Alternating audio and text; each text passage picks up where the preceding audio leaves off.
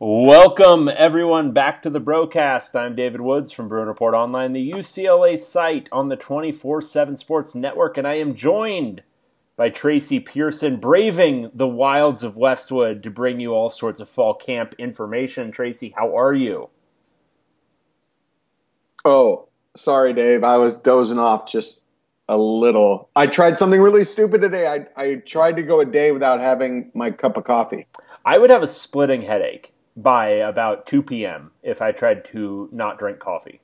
I'm a perpetual yawn. I'm just one long yawn. I'm, it's, wow. Yeah. It's my favorite drug. It truly is. And we just, we just don't appreciate it enough what it does for us. The world would end. I mean, it would just suddenly just stop if there were suddenly no coffee. Yeah, I mean, it is a, it is a drug. It's an addictive substance. That's like you know, what if we'd all developed like a cocaine habit 400 years ago instead of a coffee habit? like, would we would we have like a really really diluted version of cocaine that we could all just snort in the morning and feel like really good the rest of the day? Or if yeah, if just those ancestors somehow had made a drink out of cocaine. I mean, some of those ancestors did, but then they, you know, sillily, it didn't catch on like coffee though. they, they, removed it from the uh, from the beverage uh, that had the cocoa powder. I, um, mean, it's also like a happy drug. I don't think everyone realizes you have coffee. Coffee, you're suddenly kind of happy. You know, I mean, it makes you happy. I know it's the it's magical. A, it's a wondrous drug. It's an amazing drug. Um, you know, it's really sad. My daughter, it doesn't work on her. That's depressing. So she's, you know, studies all night and everything without the aid of coffee. I don't know. I don't know how she does it. That's... She's going to have to find herself a drug. I think. Yep. Yeah. Yeah. But you out there, you already have your drug. It's UCLA oh, sports. And that's what we're here to talk about. We're here to talk about UCLA sports. Was that a good segue? What'd you think? Ah, I'd give that. You know, I, I have a high bar for your segues. You really did well last week. So that was like a B minus. It was C. still fine. Like it was acceptable level, but obviously we'll try to do better the rest of the show. Yeah, how, how, did you do at UCLA if that's acceptable grade? Well, Tracy, as you know, I had a uh, 2.74 GPA as a UCLA student, so I'm right in the B minus territory. So that means you just walked in without any preparation, and because I know you didn't study. No, no, no. What I did was I didn't buy the books or go to class. So what I was often doing was um, this is the craziest thing I did because this was back in the pre real internet days, but I would use Amazon book reviews as my reading. So I would look at an Amazon book review of the like text that I was supposed to have read and then take a test to write an essay based on that. Wow. Yeah. Wow. So really the, just gave the 2.74 yeah. GPA is actually kind of impressive in context. Thank you Amazon. Yeah, there you go. All right. Well, we got to talk some UCLA. Um, fall camp is in full swing. Two weeks in, two weeks out, really. Two weeks from out the Cincinnati from today from the Cincinnati football game.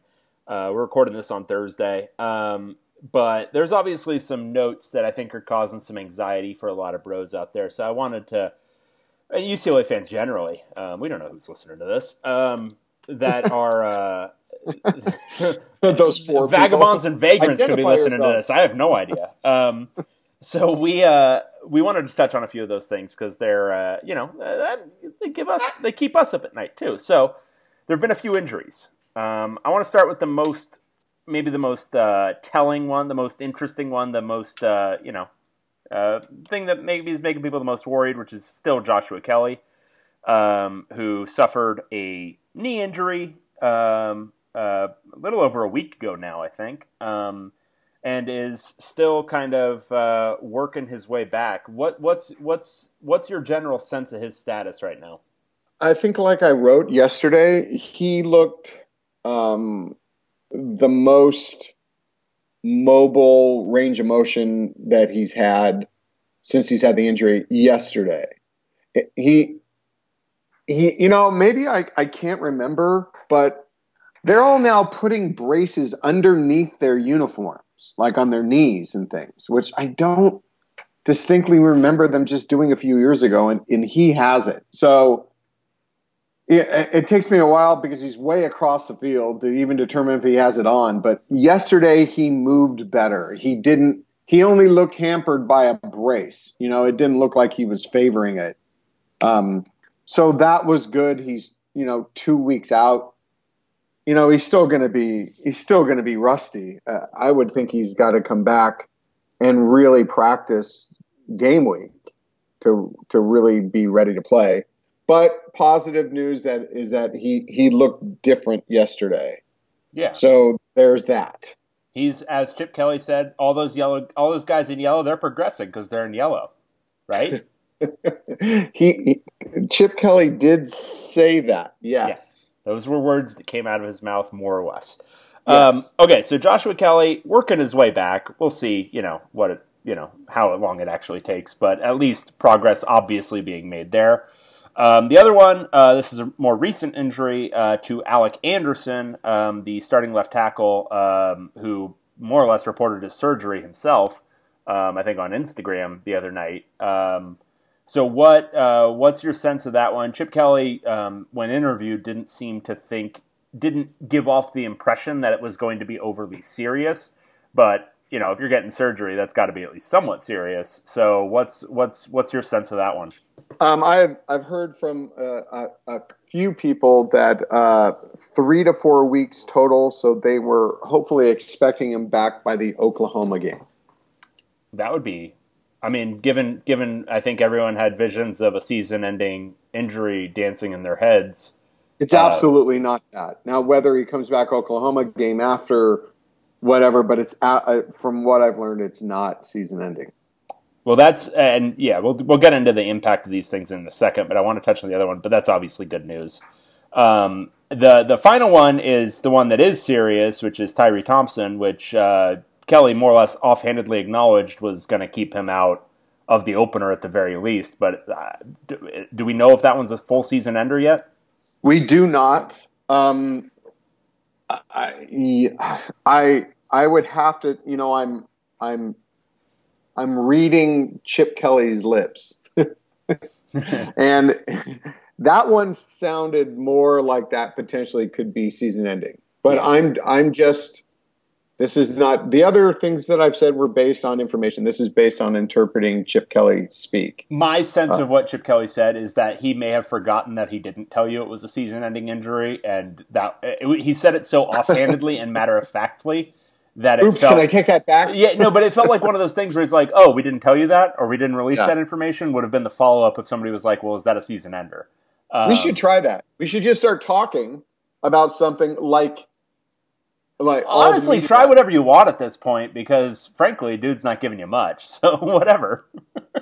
yeah, that's another thing. I mean, well, I guess we'll talk about if yeah, you let's, want. Let's talk about these injuries first, and then I want to okay. get into that because that's been a hot topic okay. on the board. But um, okay, so Kelley, um, we talked about. I think we talked about this last week. That's how long this one's been going on. But um, he, uh, you know, whether he's back for game one or game two or game three, um, you know, full fully or is limited or whatever I don't see that one being a huge, uh, huge issue for the season. The, the, only unfortunate piece is, you know, a month ago we identified Cincinnati. We are like, okay, that that game's going to be hugely critical, and the most limited he's going to be, if he's limited at all, is going to be in that game. Um, so, but I don't, yeah, yeah. I, I don't see, I don't see this offense being so you know, single guy dependent. I think uh, Martell Irby, at this point in his you know development or just the offense generally, should be able to make up for the fact that he might not be fully 100 percent for that game.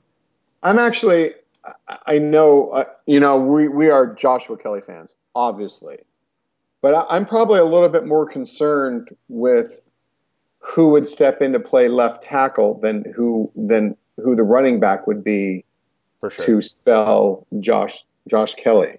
Um, you're throwing in a true freshman who's never played college football, who didn't come in in spring, and we're talking about Sean Rhyan at left tackle. I'm still kind of a little surprised at this point that that like we talked about last week that Jake Burton hasn't even had a go at left tackle yet.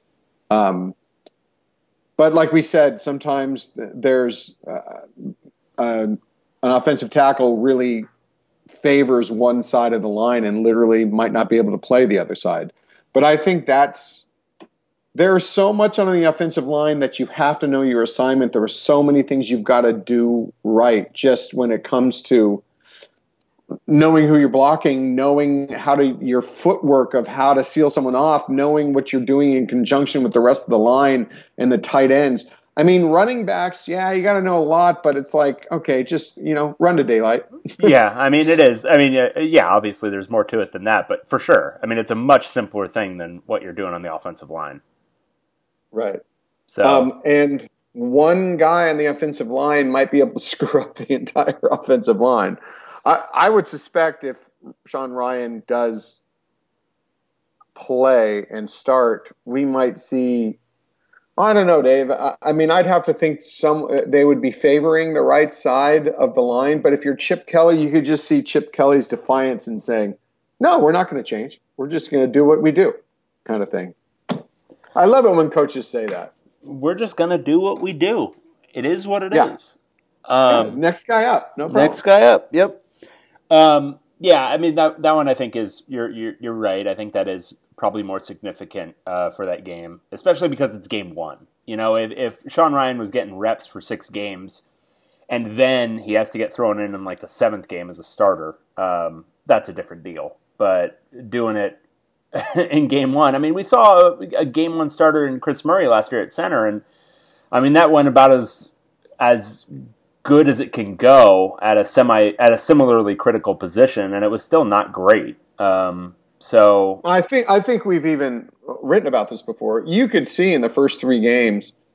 I mean, with new players, Boss Tagaloa out, a new scheme, new offensive line coach, it looked like they literally didn't know where they were going. Yeah, you know, those first few games. Yeah, uh, and then by the end, it was like a synchronized you know, swimming. Yeah, it was it was ballet. Um, no, I, yeah, it was ballet. But the eh, first few games, they, there was a lot of confusion. So this is a theory I've been thinking about a little bit, which is maybe the because that offense looked so good at the end of the year last year, and they returned so much from it.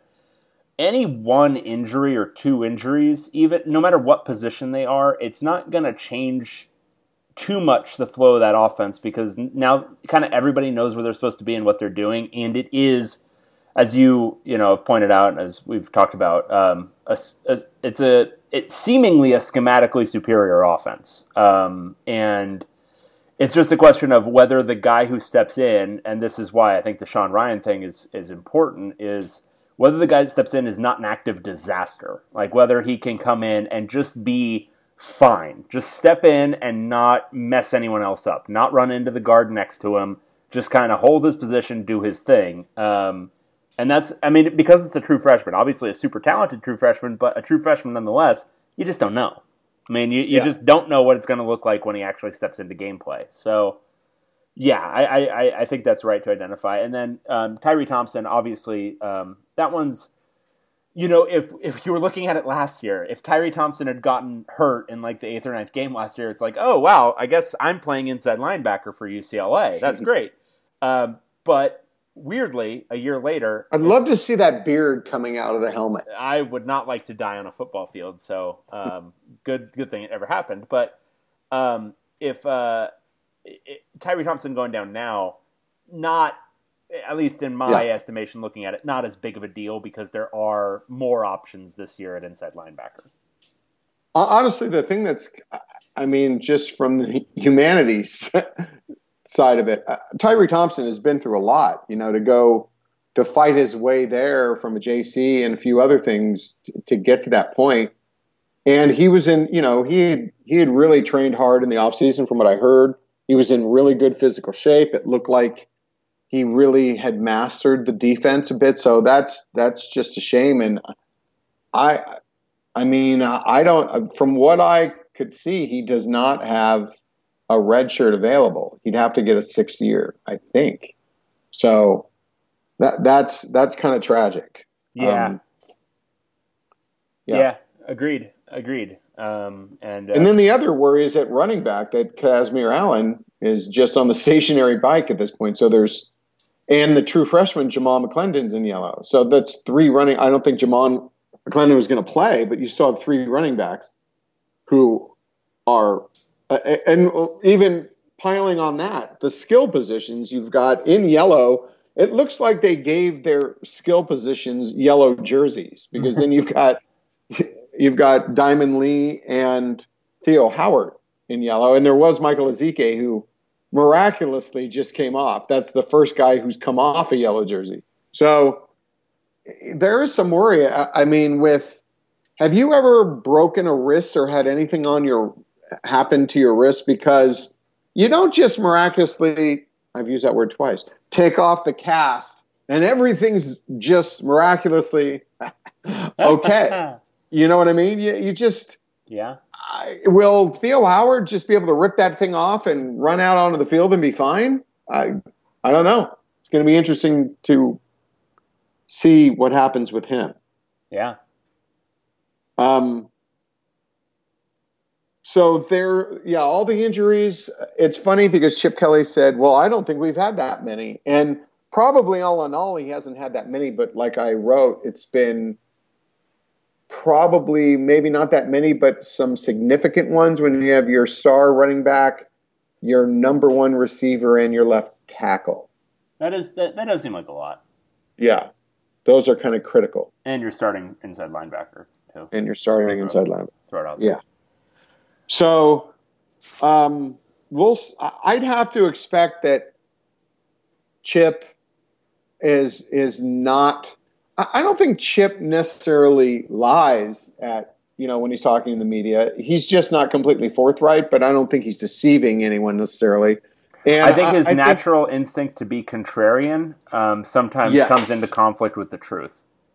Yeah, so I think when, if he says those guys, pro, you know, if he kind of implies they have a chance to come back, I, am going to take him at that implication.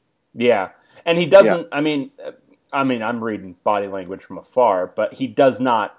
So with Tyree Thompson, you know, sounded obvious like he's going to miss some time, and you know, I would say with like Alec Anderson, he sounded like a little bit more like, you know, defensive. With everyone yeah. else, he seems so dismissive of the idea that we're even asking the question that it makes me think they must not be, you know, all that crippling for them. Um, yeah, so that's a good way to read it. That's a very good way to read it. The ones that he seems kind of gruff and dismissive over are maybe the guys that have a chance to come back pretty quickly. Yeah. Yeah. Good job, Dave. Look at me. Look um, at you. Uh, let's let's should we talk about our man Chippy now? Yeah, I think we sh- I think we should. I mean, since it's kind of a we've got a lot of different sides of this fence when it comes to Chip's demeanor uh, with the media. You know, there are there are the people who say, "Oh, who cares how he deals with the media as long as he wins," and then there are uh, basically the other side, the other faction that says it's part of his job. He should learn how to do it. It's critical that you know it, it's it's a it's an element of running the program, of dealing with the media. And like I pointed out, the media, you know, journalists are human.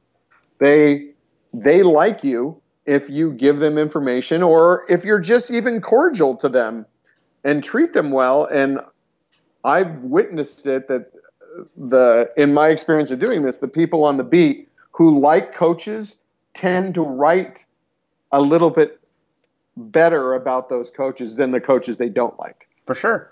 Yeah, that's um, natural um, human stuff. Um, yeah.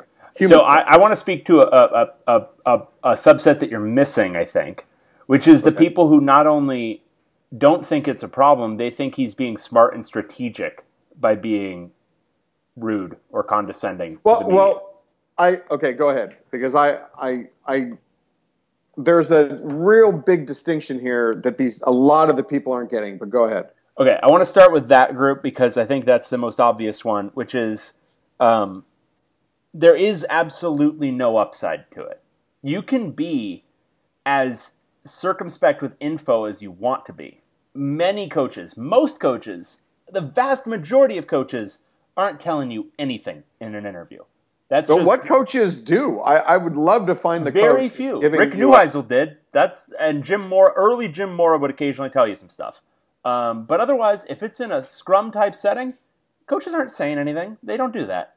Um, but there's a way of doing it where you're not actively you know, pissing people off, where you're not actively being rude to people, where you're not actively talking down to people. Like, yeah. I mean, there were a couple of lines last year which it was like, well, you know, some people, you know, don't really know what they're looking at when they watch a football game. Um, in reference to the question, oh in reference to the question he was just asking, like, you don't need to do that. You can just say, well, actually, we don't run that play a whole lot, but when we do, X, Y, and Z.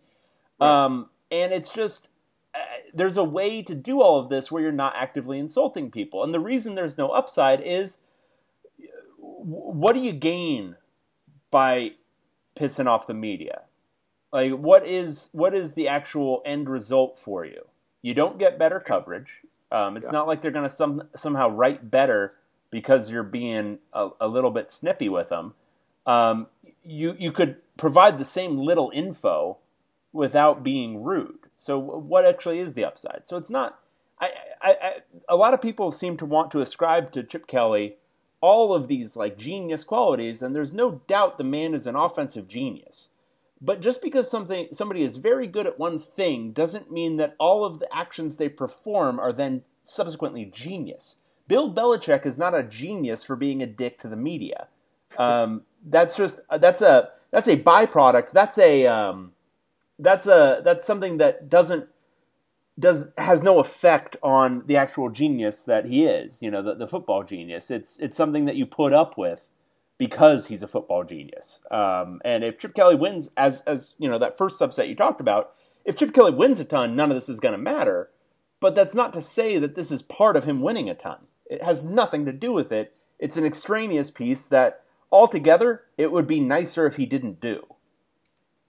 Well, ex- exactly, and and. there there are a few things. The argument that people are are first trying to that keep repeating that they keep making is what? Why do you keep asking the question? You know he's not going to answer it. Well, let's just say that, you know. It's completely untrue, but go ahead. Uh, uh yeah. Um, first, number one, it is absolutely untrue. He's capricious. Sometimes he'll answer the question cap- and sometimes he won't. Exactly. So if it were, and even just put it this way, even if I mean, we're going at about a 99.9% rate of him not answering a question. It's still our job to ask the question because there might be that 0.1 time when we get an answer. That's what we're, I mean, just because if coaches don't say anything, no one should have a press conference. We're there to try to see if we can get him to tell us something. I mean, that's our job. So everyone's always going to keep trying and keep asking him the same questions. Now on, but that's not even the case because he does give up information. He just gives it up in kind of a, a, a semi difficult way. There are times like recently when I asked him about an offensive lineman and he immediately like he immediately defaulted to his contrarian for about 15 20 seconds then by the time he kept talking you could almost see like that kind of resistance go out of him then he just answered the question yeah. So, I mean, he just, you're right. There's a contrarian element in him, and there's a lot of contrarian elements in all of us. um, but it, to me, it takes so much more effort. It takes more time. This is the part time also that drives effort. me crazy. Is people talk yeah. about him as if he's an efficiency expert, and it's like, do you know how much longer it takes to quibble and parse a question before you then just answer it anyway, or answer yeah. it like if you just answered, "Hey, how's Baraka Beckett doing?" and you said, "Oh, he's doing well. He's coming along nicely." How long did that take me? Two seconds. Right. Yep. And instead, well, you know, uh, he's competing against himself, and blah blah blah blah, and that takes you forty seconds. You've given the exact same information, but one took you a lot longer. Let's be efficient. Yeah, we haven't even drawn any conclusions on him. We haven't looked. We're just looking at everyone. We haven't really looked at you know anyone really specifically. You know, everyone's just out here competing right now. You know, and when you ask me like how someone's doing, you know, I'm not going to be able. But you know, Baraka Beckett, we really exactly. we really like, and he's. I mean, yeah, but it's, I don't. He's not going to change. No, and it, I it, and I understand that, but and and the media is not going to change. Uh, that's the thing. Uh, all the media is still going to go there and ask him questions. And you know, the, the media the media is pretty Teflon. I mean, no one's walking away grumbling about Chip Kelly. They know that this is their job. You know, it's not like they're pissed off at what Chip says to them. Um, I, I haven't really experienced it that much uh, or at all. I mean, so it's just really, you know, it's not going to discourage the media from asking him questions. If that's the end game and the goal, that's never going to happen. So why not make it more efficient for all of us? Just answer right? abruptly. Honestly, yeah. he'd have a better chance of the thing being over quickly if he answered the questions super quickly and super succinctly because sometimes it can be tough, like minute two or three, to think of what you're going to ask next. And if you're answering yeah. the questions rapid fire, nobody's going to be able to really keep up with it. There's not going to be a 10 minute interview in your future, Chip, if you just answer the damn questions. And, um, and then on top of, and that's just the base thing. We're not even talking about being cordial. I mean, that's you, you can just be direct and not necessarily be cordial. But then on top of it, it, it only behooves you to be cordial, cordial to the media. They're going to be writing about you and your program. And we've seen Chip Kelly is not a charmless human being. No, he can turn it on. that's what, humor. That's he can annoying. turn it on. That's actually yeah. what's annoying. Is yeah. he does it when it's? I mean, even look at yesterday. Why do you think he was more charming yesterday? Because there was a, uh, there was a TV guy there. Yeah, it's not even TV. I think he just senses. Uh, I think I, he probably hasn't given this a second thought, but we have, and it's it's more national media coverage. Like when he's at the Pac-12 media day and he senses all the people that just aren't the beat people. He's you know he's charming. He's out there. He's showing his personality, but with the beat somehow, and I'm sure he's not doing it on purpose, but for somehow that just brings out his more contrary kind of. Oh, I, I, mean, I think he, I think he is doing it on purpose. You think so? Yeah. Oh, yeah. Okay. And I don't know why. I don't know why he has um, issues with local versus national or whatever it is, or if he's just decided he doesn't like the media generally, but he knows from a from a broad standpoint he needs to not be a huge, um, you know, jerk to the national media or whatever it is. But I think he I, I think he knows what he's doing. I, I, I don't think it's smart, but I think he knows what he's doing. So, Dave, you're going to the Cincinnati game and you're going to do the post game interview. Yeah. I mean, I interviewed him in the spring, and he was fine. Yeah, that's that, true. And he was fine that day. I mean, but it's just it's so hit or miss with him. Maybe um, it's you. Maybe, maybe he just, looks. Maybe maybe he looks like, into those glowing brown eyes and that beard where you could just get lost for days, and it just wins him over. Well, he is starting to grow a beard or a mustache at least. No, he, oh. he okay. So y'all don't probably can't even see it that well on the video, but first he was just growing stubble, and then the sign that someone's and I'm just going to talk generally about men. The sign that someone is actually thinking about it is if they shave their neck when they have the stubble, right? Yeah. I've done that. Sure. So then that happened. And then I don't even know how many days later, or if it was just the next one, then it was shaved to where he had the goatee. Mm. He had a little white silver goatee, and now this last one, it was all gone. So I got it. I, I, I mean, this is a side note, but um, blonde beards are tough. Like they're. I, I think if if you've got, if you're, like if your skin tone is wrong, like it's just a little too of that same blondie color. Like if you're a little if you're a little bit darker or even a little bit lighter, I think it can work, but his skin tone is just wrong that you can't really tell it's there and you can't really tell what color it is, so it's hard to know yeah. if it's white or blonde. And even when you grow it in, unless it's super super thick, it's really yeah. going to look weird. Um, yeah, it does. It was pretty. I'm telling you, I was up close, you know, and he's rocking back and forth and rocking toward me, so I got a good look. But, but you're right. He, you can't, you can't. It's hard. It was, it's difficult. Blonde beards are hard. Blonde beards are hard. I, and, and you know, it's also, you know, it's also very disturbing. Is so when I, uh, when I was younger, probably I didn't know how long ago. I used to have generally a goatee. I always wore a goatee, and then somewhere along the lines with kids, I just decided just to take it off. It was just easier. I don't know. So then I shaved it and I was shaving regularly for, I don't know, 10 years. And then I went, hey, I'm going to grow my goatee back. And I, I did it and it came in, it came in gray. I mean, I there wasn't a transition for me of it getting grayer. It went from I remember it being dark to the next time I grew it in, it was gray.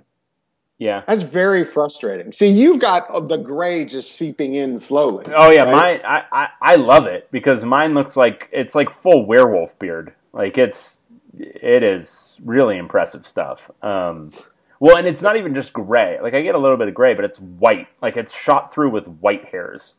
Which uh, okay, so when that goes really gray white, like in you know, you mean when I have Jerry Azzinaro's beard? yes. Are you going to keep it? Of course. Okay. I Even though you at 36 will look 58. I already look 58. That's fine. No, you don't. If, when you I, look shave, like a, I look like a youthful 48. Um, when but, you shave and you're all gussied up, you look. How old are you? 32? 33. 33. Oh, your birthday's coming up. 34. Wow. Yeah. Yeah. Yeah. Yeah. yeah. Your birthday is on Jim Mora's birthday. That's right. I remember how you guys used to hug and we used to and embrace. I mean, we would go out for yeah. dinner, just the two of us, candlelit. Yeah. Yeah. Yeah. But I mean, you look your age. You don't look any old, but that a gray beard will make you look older, and the grayer, it yeah. We'll I, see. I, see. I, have never, I, have never cared. Um, I mean, I have a big beard. Like, obviously, I don't care. Yeah, um, but that that beard is a beautiful thing until it, it, it, goes shock white. Then we'll see what you do. Oh, I'm gonna wear it. I'm gonna I'm gonna wear this thing until the grave. I haven't seen my clean shaven face in. We're talking eight years now, probably, since I've seen myself fully clean shaven. There was something. Was it on? Was it on Skype? There was something where your clean shaven face would come out at me, and I'd go, "Look at that guy! Look at him!" That's even that, even that was trimmed down. That was not fully clean. No, there was a fully clean. Oh, uh, my email, my, my email, my email account photo is fully clean. There you this go. is a really interesting conversation, I think, for everyone out there. So I'm excited. Oh, um, are we doing this? I think we're doing a podcast still. Um, okay. Anyway, end thing with Chip Kelly and the media. Look, broad scheme of things, everyone's right. It doesn't really matter, but it yeah. does a little, and I think that's the bone of contention. It matters a little, and it's not smart like this isn't smart behavior. It's something yeah. else. It's a tick. It's some antipathy for the media. It's something else, and that's fine. But it's not smart. Let's not talk about this like it's a smart, efficient, strategic strategy because it isn't. Okay? If we can all get the language of it behind, we can stop talking about it forever because it doesn't. It doesn't really, really matter. It just matters a little, um, and that's that's fine. We can all d- agree to disagree on that. But let's just not. Let's stop calling it smart behavior. It's not. Okay. Yeah. Good. And I'm fine with it. It. I mean, I. It's fine. It's whatever. I mean, yeah. lots of coaches I, am I'm having media. kind of a little bit of fun with it. Actually, Jim Mora. Jim Mora um, was not as much of a consistent, like condescending person, but when he was bad, he was much worse than Chip Kelly ever was. Um, oh my god! Is. Yeah, you thought you were a little bit afraid. Well, nobody yeah. nobody likes being yelled at. Um, yeah. So so Mora, yeah, he was a little bit over the top. Karl Dorrell was actually similarly condescending, and honestly had less of a reason to be. So yeah, that one yeah. actually felt worse because it's like, come on, buddy, like. Y- oh, you, I, you know I as much Chips. about this as I do, Karl. Yeah, Chip's so much better than Karl Dorrell. Yeah, honestly, yeah. it's it's it's not really comparing against anyone. It's just yeah. like dealing with the day to day of it. I can imagine just kind of wears a little bit. Sure. Um, okay. Uh, do you have any other general takeaways from the fall camp so far? Uh, you know, it's hard. It's hard to get takeaways when you're watching 20 minutes and it's mostly stretching, special teams. Whose glutes look good? No, and, and a few position drills, and and you know that's about it. We have the linebackers and the defensive line right in front of us. That's why we tend to write about them a lot. And to look at the far field, since the linebackers and defensive line are right in front of us, you can't look through them and see the far field. Um, and even if there are times when I'll move all the way down to the end of the field so I can watch the quarterbacks or watch the offensive line, and they're so far away. And, you know, at, at that time, they're doing the drills they're doing, you, you can't draw any conclusions from anything. I mean, I guess I think I wrote at one point that all the backup quarterbacks, like what we've had an experience with when quarterbacks get to a program, they generally look really bad. I mean, they're all, they just can't throw. They the the two walk-ons, the two new walk-ons actually throw decently uh, for walk-on quarterbacks, and uh, Colson Yankoff has a, a decent to good arm, at least from what I've seen. Uh, not really amazing or exceptional, but he, you know, given it where UCLA's quarterbacking has been, when you see a guy who's six four and you know and he's really athletic and he has, a, um, you know, a Pac-12 arm, you, are just happy. Right. so there's all that. Um, I there. I guess I'm probably a little worried about inside linebacker at this point. Uh, with the loss of Tyree Thompson, you've now moved in um, uh, Lokeni Toailoa. And so you've got him and Chris Barnes, who are, even though UCLA has said to me, I think this was a chip comment last year, one of those one of those kind of comments where he said, you know, both of our oh, he said we don't have uh, a will linebacker. No, he said we don't have a will. I don't know what that is. Yeah. so um, uh, they generally have had the what is traditionally the Mike linebacker, Chris Barnes, and then hold on, hang on, hang on. I got to do the best yeah. one. The best one from last year, and this is again back to okay. the chip thing, but the best one from last year, Tracy, was you asked him how is Dorian Thompson Robinson developing on the read option, and he said. That's a good question. It was fine. It was completely fine. And he said, uh, I don't know. He's doing fine. We only run a few of those plays a game. We actually don't do. We really don't do the read option, and that was the one where it was like, um, you know, a lot of people who who watch a football game really don't know what they're looking at, or some crap like that. And then, literally in the same interview, four questions later, somebody asks him uh, about something, and he's like, "Well, Dorian was doing a good job with his reads of the defensive end, knowing when to pull." Like, and it was like, "What, man?" At least keep the like consistency of your trolling from question to question. Don't troll one way and then answer another question legitimately. At least go consistently the whole way through. Yeah. Anyway, sorry. Continue yours. Maybe it's just me. I don't know. Um, but without Tyree Thompson, and they they, I like. I think Lokeni is a solid backup Mike type of guy. But now you've got two guys. I mean, Lokeni is like two fifty something. Chris Barnes is a big dude, and there isn't necessarily a lot of quickness at those two inside linebacker spots. Uh, and then the backups right now are Bo Calvert, um, uh, and then Javari Anderson, who looked like he was a little gimpy the other day. Uh, and then um, John Ward and a converted true freshman safety in Carl Jones and then walk ons. So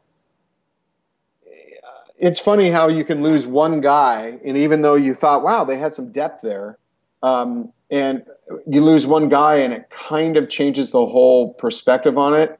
Uh, we did see, as we wrote, like in one walkthrough, they were moving in in some different packages. I'm not going to give too much away, but they were moving uh, Langi To'oloa inside too, because he's kind of a versatile kind of guy. Well, I would, I would also outside linebacker. I would also think Josh Woods in a pinch. I mean, he played inside last year, or he was going. He was slated to play inside last year. Right, in a pinch, probably.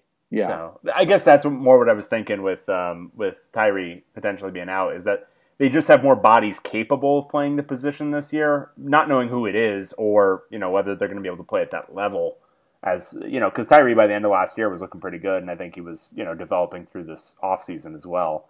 Um, so getting somebody in there who's going to provide you know that athleticism as well as um, his quality of play is probably going to be a little bit of a challenge.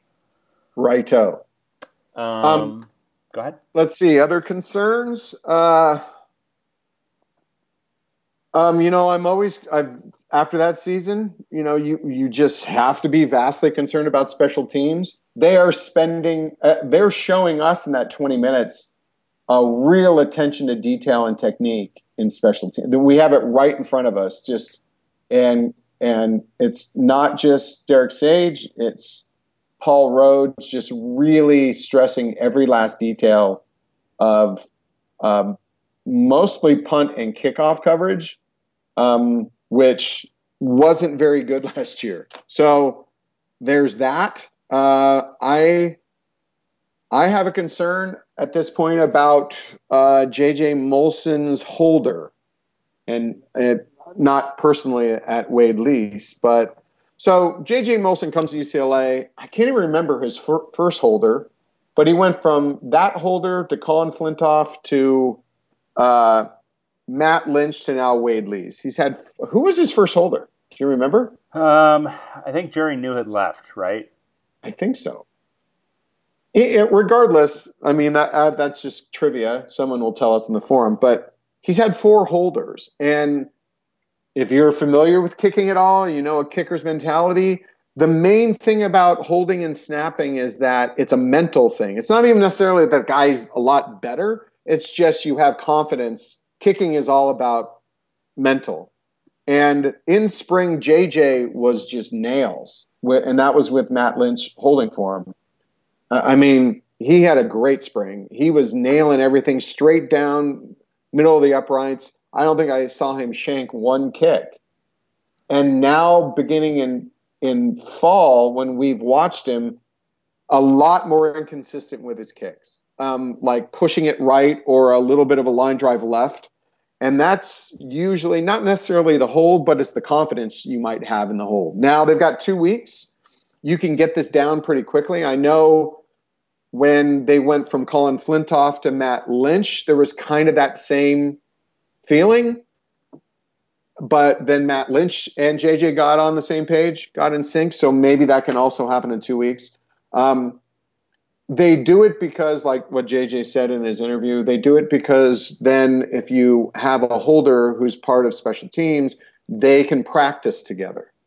And that's all well and good, but you still got to run the guy out there who's like the best at doing that role, I think, regardless. Right. I mean, yeah, practice, but if right at this exact moment, Matt Lynch is still better at holding for JJ, don't you send him out on the field? Yeah. So little little bit of a concern there, uh, but there are two weeks, and I've seen kickers and holders get it down in two weeks quite frequently. It can happen. It's not a long shot. Um, I guess I'm going through a lot of concerns, aren't I? You are. Uh, uh, I think that's probably, you know, we just don't get, like I said, and I keep saying, we don't get to see much. Uh, I would love it if just one practice, they would let us go sit at lot eight rather than sit on the north side of uh, Spaulding Field. I'd take 20 minutes there, one practice, but I'm sure that would never go over too well. Yeah. Um, so it's hard to see everything. Um, what has been just from your standpoint of reading the reports and also talking to me? What has been your? Have you kind of have you kind of gone back or changed what you thought going in before fall camp? No, not really. Um, I think so. I, I, don't think any of it has actually impacted me much. I, I think I'm still operating under the same general sense of things, which is I think the offense again, assuming there aren't catastrophic in quantity injuries, because um, right now, okay, so say, let's just, for instance, let's say Theo Howard, Joshua Kelley, and Alec Anderson are all out for game one. Not even just limited, but out. Okay, so what does that mean? It means your offense is going to be Dorian Thompson Robinson, who, you know, it sounds like he's looking better in fall camp, right? Um, I haven't been able to see it necessarily. I mean, I can look across, and he's throwing the ball well. I mean, he's got it's coming yeah, out of his hand well. I've heard, yeah, I've heard from people that he has improved his reads and decision making. So yeah. So, so, let's say it's Dorian Thompson Robinson handing off to a second year back in Martell Irby, who for you know for my money was good last year. I mean, for a yeah. true freshman um, who we weren't expecting a ton from going into the year to end the year averaging 4.2 yards per carry and really closing the year strong, okay. And then you've got a receiving core that includes, you know, guys like Chase Cota, who came on strong at the end of the year, uh, Michael Ezeike, uh, Kyle Phillips, who's coming back. Uh, who is that second one? Ezeike? Ezeike? Yeah, but the way you said it, you know, Michael Ezeike, like you yeah, like Ita- like it's Italian. Italian. Yeah. Um, and but Devin Asiasi, who we've been hyping up forever, um, or have have had hyped to us forever, and uh, Kyle Phillips, who is their guy. Yeah, who's their guy? I mean, you've and got Jaylen Erwin, who who might blow everyone away this year. Um, right. So there's there. I'm not worried about skill talent really at all. And on the offensive line, my operating philosophy going into the year was they can deal with one injury. Um, and sure, this will be a test of that, and it's not at the opportune moment, but they can deal with one injury. I think the offensive scheme is good enough. I think the continuity at the other line positions is good enough that they'll be able to deal with it. So, no, it hasn't yet changed my opinion about the season. What would change it is if there truly are catastrophic injuries over the next two weeks. Like if we if we hear about an ACL for another one of the offensive linemen, if Boss Tagaloa goes down, if uh, you know if if Dorian Thompson Robinson goes down at any point, obviously. Um, but there's nothing nothing significant has happened in, in fall camp for me to change my opinion in a negative way yet.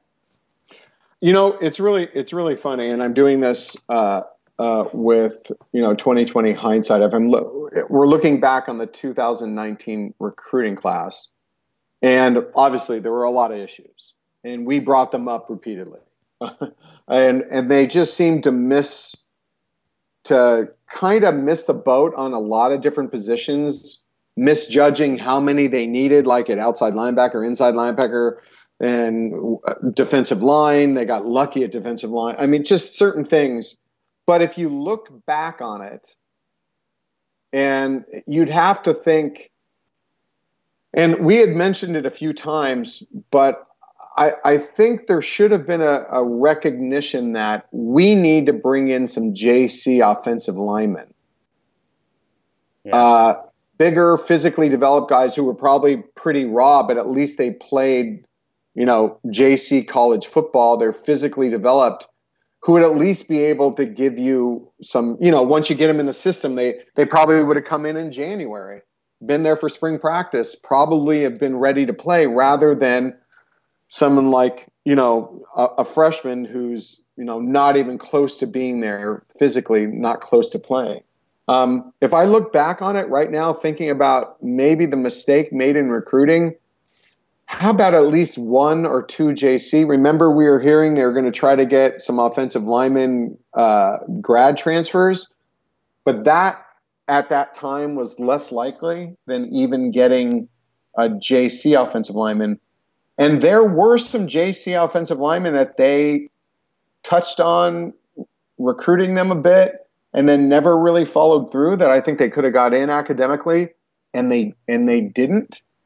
Um, they were looking at almost too much of like a long-term bigger picture of you know thinking of who we were going to bring in to develop our offensive line over the next three or four years, and I, I understand that, but I think shorter term might have been missed. Yeah. And just think right now, if you had one or two JC offensive linemen, what that might have done for this depth chart right now. Yeah. I, no, I don't want to think about that, Tracy. Okay, don't think about it. I won't. Um, but obviously, yeah. I mean, that would have that would change the complexion and wouldn't have me sitting here like, "Hey, I really hope there's not another injury." Um, yeah because that'll tank part of the season. Um, okay. I, here's the other thing. I, I wrote this article today, and you might not have even read it because I just. oh, Tracy, I read that on the back end weeks ago or days uh, ago. Oh, you did. Yeah. Um, if we're talking bigger picture, segue, segue, Dave level segue. Um, yeah, you should all read that article because um, I do think we're a little bit immersed right here in this depressing, moribund valley that we're living in post three and nine, post 2009 recruiting class. And there are a lot of signals and indicators that maybe we're not, we're kind of ignoring because we are all so beaten up by BBS the first time in 50 something years UCLA has gone three uh, three seasons, three losing seasons in a row. So there's enough negativity and angst, and I completely understand. But there are enough indicators out there that uh, the program has a chance right now over the next few years to really to put it together and and be successful. And it's and it's mostly a lot of it. What kind of sent me over? I was hearing it from from parents of uh, current players and from recruits. And those parents obviously go on recruiting visits to other schools. They uh, spend time at other programs. They have family. They have friends who kids are at other programs, and they all you know they all talk and they'll compare notes and some of the UCLA parents are saying wow they UCLA is doing things with its sports science and its nutrition and things that other programs just are not doing um, and recruiting families and parents all coming away I mean that one parent who literally just said wow, if they win, they're going to recruit really well, but they're just not a staff that recruits without winning.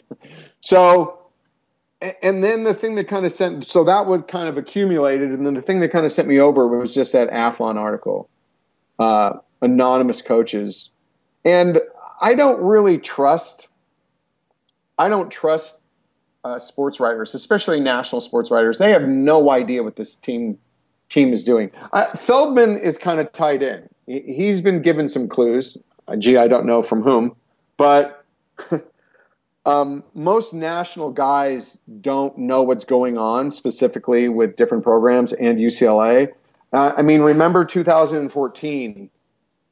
I remember that summer when Brett Hundley was on the cover of Sports Illustrated, and I, I can't remember what it said. They were calling him some like that he's the next big thing, he's the savior. And then was it Herbstreit who had UCLA the surprise number one yeah. national championship? And I was just sitting back going, well, that's good, but yeah, no. I mean, I, I knew too many things. I saw too many warts.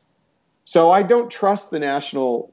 They just, it's kind of that darling syndrome, the bandwagon where they kind of jump on and they kind of adopt someone as a darling, preseason darling to be cool or trendy or contrary. I don't know.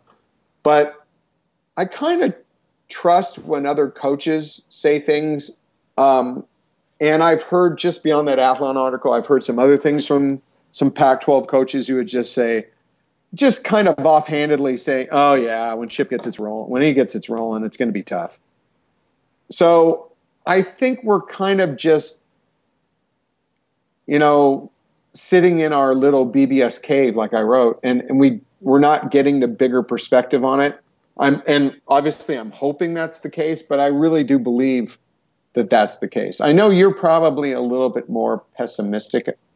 I'm probably a little bit more. I, I don't disagree that there is there is a window where UCLA ends up um, perpetually good, and that's still that's still open that window. Yeah. My my thing is, and this is this is probably something that I'm going to have a, a problem with, even if it ends up pretty good, is that however long it takes, it, did it really need to take that long? um, and if that's that's actually if they do well. But my thing is um, recruiting so poorly in 2019 in your first major class, and then starting off this cycle.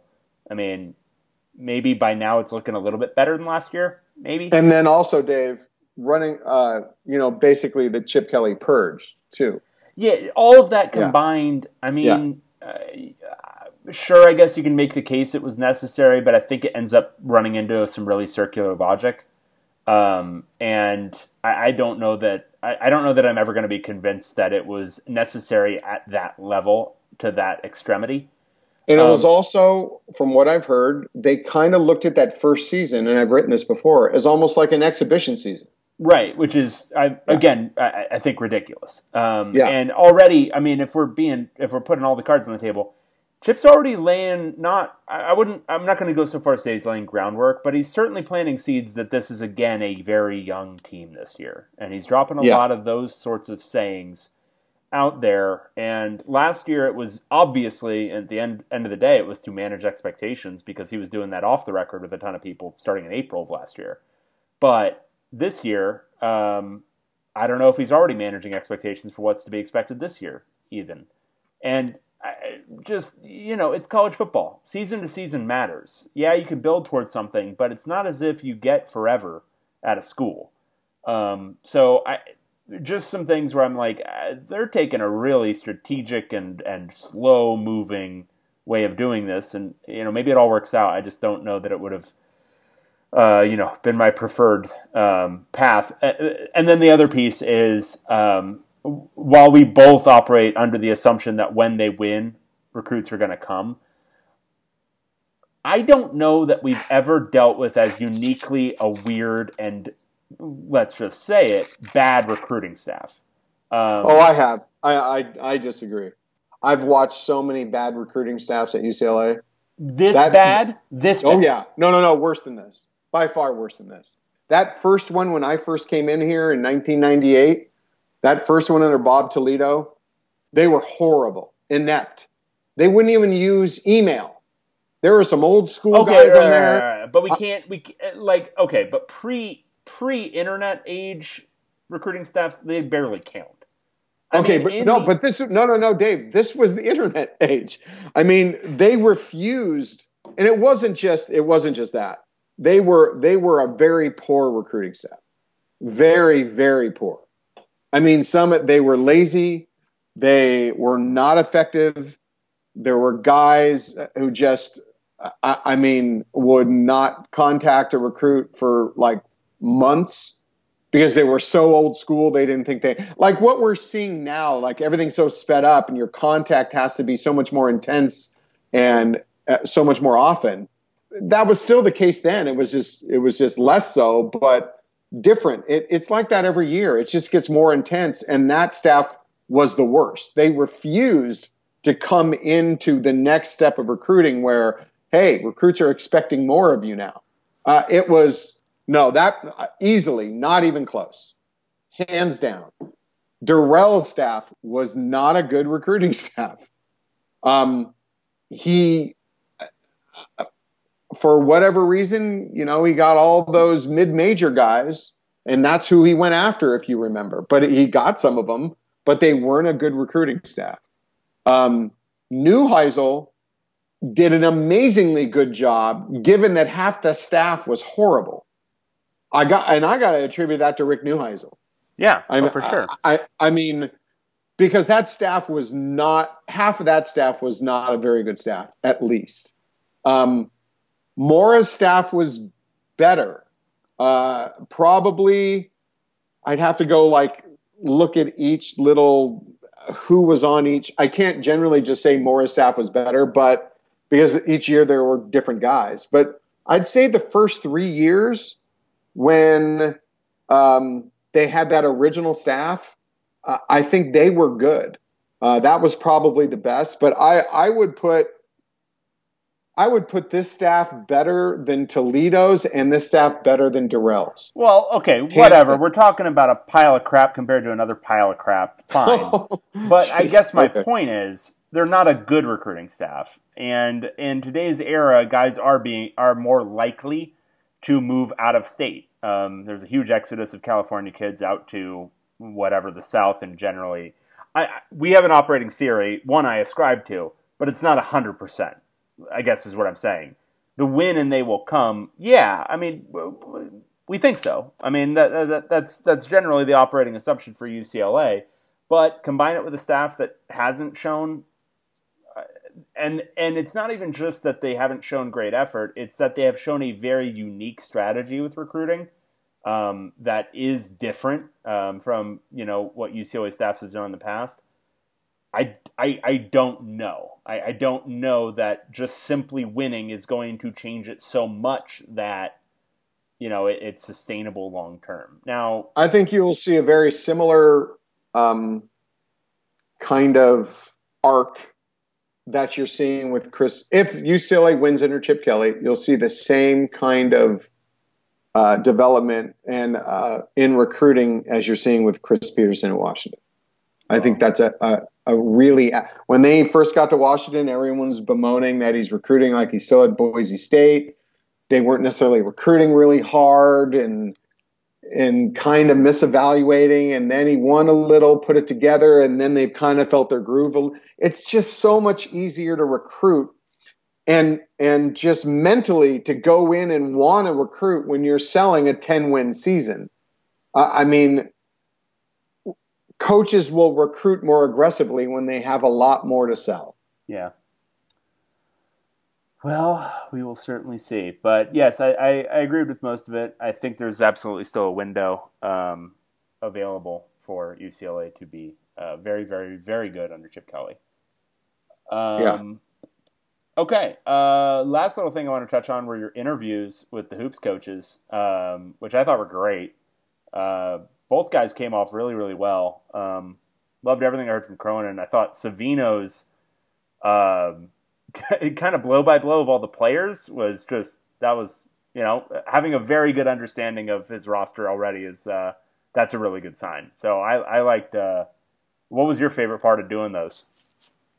Oh God, it's hard to just say to narrow it down to one. I, I, I think what I get from them, probably the one favorite part was the number one takeaway is that when they say they're going to make their guys tough and play hard, that's just not coach speak. I, I completely believe it because I talked to them also off the record, and they're they're like in this complete mindset of you don't play unless you play hard. I, I, like that's just naturally what basketball is. You only play if you play hard. Right. Uh, so there was someone on the board on the basketball board who talked about how low his expectations were for the basketball program now, and I think we've all had our our expectations lowered. I would just like to. I would love to see a team play hard. Just the entire season, just play hard, and you come away watching that game saying, wow, they play hard, or that guy didn't play hard, and they, and they yanked him. Um, that's what I would like to see. Um, maybe making a lot of mistakes, of course, but just playing hard. And that's that was my takeaway. My impression from them the most was that it wasn't. They weren't just saying it. wasn't coach speak. It, it's basketball. Play hard. it's yeah. like they're. It's one and the same thing. It's like that's what that's that's basketball, and if not, you don't play basketball. So that that's that was my biggest takeaway.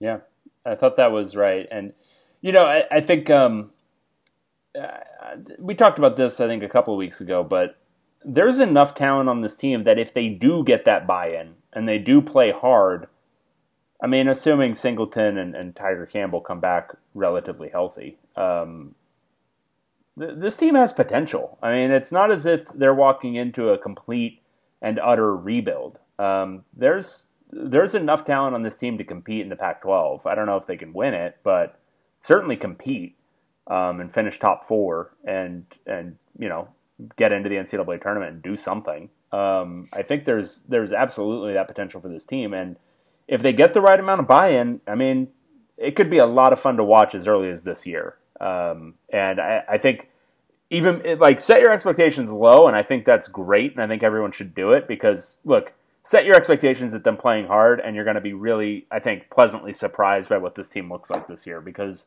there's there's enough talent on this team to be a good team. I'd say that was another takeaway, and they almost, uh, Coach Savino and Coach Cronin, I think they almost had to um, hold back a little because they didn't want to necessarily raise expectations. But you did see them refer a couple of times, like, yeah, that's the kind of kid we'd be like jumping for joy if we got him at Cincinnati. Yeah, exactly. I, th- I think they're knocked out a little bit by the talent and also how much talent was on the team and how poorly they did. Well, I, I think they, and they did not tell me this. This is my impression is there's so much talent here. I mean, and they're knocked out, I think, by how much they underperformed and underachieved. I mean, I know, um, I know it would give like uh, Chip Kelly hives if we just counted the stars, but like if you look at this team, I mean, what was Cincinnati dealing with year after year? Maybe they had one four star on their team, like one former yeah. four star. This, yeah. the whole thing is like high threes, fours, and five stars. That's the whole thing on UCLA. Yeah, yeah. Jalen Hill is not a guy that they get at Cincinnati. Like you don't no. you don't have a guy that right. athletic. You could go through the most of the of this roster. They don't get it at Cincinnati. Shareef um, O'Neal, I mean, you don't get it at Cincinnati. Oh no, no, you can't. Don't even say that. But Tyger Campbell, I mean, they tried to recruit Tyger Campbell, and they're, I mean, and Tyger Campbell could be a very, very good college player, but he's, you know, I'll just say it. Sorry, Tyger, but he's probably not an an NBA player. Yeah. Um, and they Cincinnati probably couldn't touch him. He was getting recruited at such a higher level. Um, Hell, I'll throw could, this out there: Chris Smith. I mean, you're oh, probably no, not getting, getting an athlete like him at Cincinnati. Nope, I don't think you do. So I think they're secretly a little giddy at what they have to work with. I would be. Um, yeah, even though they know there's so many elements it's going to take to bring it all together. Um, but here's here's the other thing too. This is the part that gives me hope. Um, there there aren't there there aren't really uh, let's say this there there isn't a diva element left over from the Alford era. There aren't guys. If you've noticed, Chip Kelly did the purge, and Mick Cronin didn't. And I think Mick Cronin would have been just as much, just as would have just as easily not allowed someone to return to his team if he didn't think he was the type of guy he wanted in his program. Um, you noticed uh, Coach Savino talked about what gym rats, yeah, uh, uh, both Jalen Hill and Cody Riley are that they live in the gym. Um, I uh, and I'll just single one guy out, and I think this is a big key. I'm so curious to watch Prince Ali because Prince Ali's effort level I thought was massively inconsistent. He he'd flash some uh, some effort and play some defense, and then then a trip down the court he'd let someone just go right by him. Yep. So I want to see Prince Ali play, and I would bet I'll I'll bet if he doesn't play hard, they'll they'll yank him pretty quickly. And I think Prince Ali probably realized he could have gone anywhere. He's a he's a graduate he could have gone anywhere and played, and he probably thought it's best if I stay here, and this is probably the kind of coaching I need if I want to play on the next level. So he made that decision to stay when he could have left. A lot of people, you know, when a new coach comes in, you you, you kind of don't have a choice. You're going to lose a year eligibility if you go someplace else or sit out. He he could have gone and been immediately eligible wherever he went, and decided to stay. So that's all. Those are all just great indications to me. Um, there isn't a diva element, and I'm so looking forward to not just watching them. And even if they lose, but there's there isn't a diva element on the team. Yeah. So yeah. Well, very cool. If you haven't had a chance to go watch those interviews, do so now. Um, it'll just take you, I don't know, like an hour and a half, and then come right back and listen to the rest of the show. But um, yeah, they were uh, those were both really enjoyable to listen to, and they'll give you a little bit of a good feeling about UCLA basketball going forward if you check them out. Tracy, I've got nothing else. You got anything else? Nothing else. I'm done. I'm going to sleep. I I just didn't have that cup of coffee, and I'm dying. We're dead. We are dead, uh, but we'll be back again next week our living corpses, um, ready to recap more of fall camp and start previewing the season. Season previews coming out next week. there we um, go, Dave. I'm looking of, forward to that. Lots of good fun. So uh, tune in next week for all of that.